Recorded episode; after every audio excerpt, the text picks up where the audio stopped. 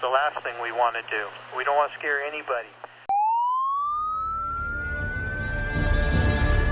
نفرتی که تو دل بچه ها میکاری زندگی همه رو به گند می‌کشه قبلا بارها بارها این اتفاق دیدم سیاه پوسته که به خاطر رنگ پوستش کشته میشه و همه جا به هم میریزه خودم همیشه تو صفحات اجتماعیم کلی عکس و پیام تسلیت گذاشتم و کلی هم نامه اعتراضی امضا کردم همیشه فکر می‌کردم اگه این اتفاق جلوی چشمام بیفته صدام بلند می‌کنم و فریاد می‌زنم تا کل دنیا حقیقت رو بفهمن. بفهمن که چی شده.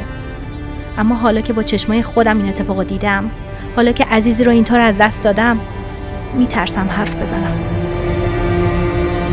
در فصل دوم پادکست راوی داستان رمان زیبای نفرتی که تو میکاری اثر آنجی توماس رو نه به صورت رمان صوتی بلکه در قالب روایتی پادکست راوی هر دوشنبه بشنوید.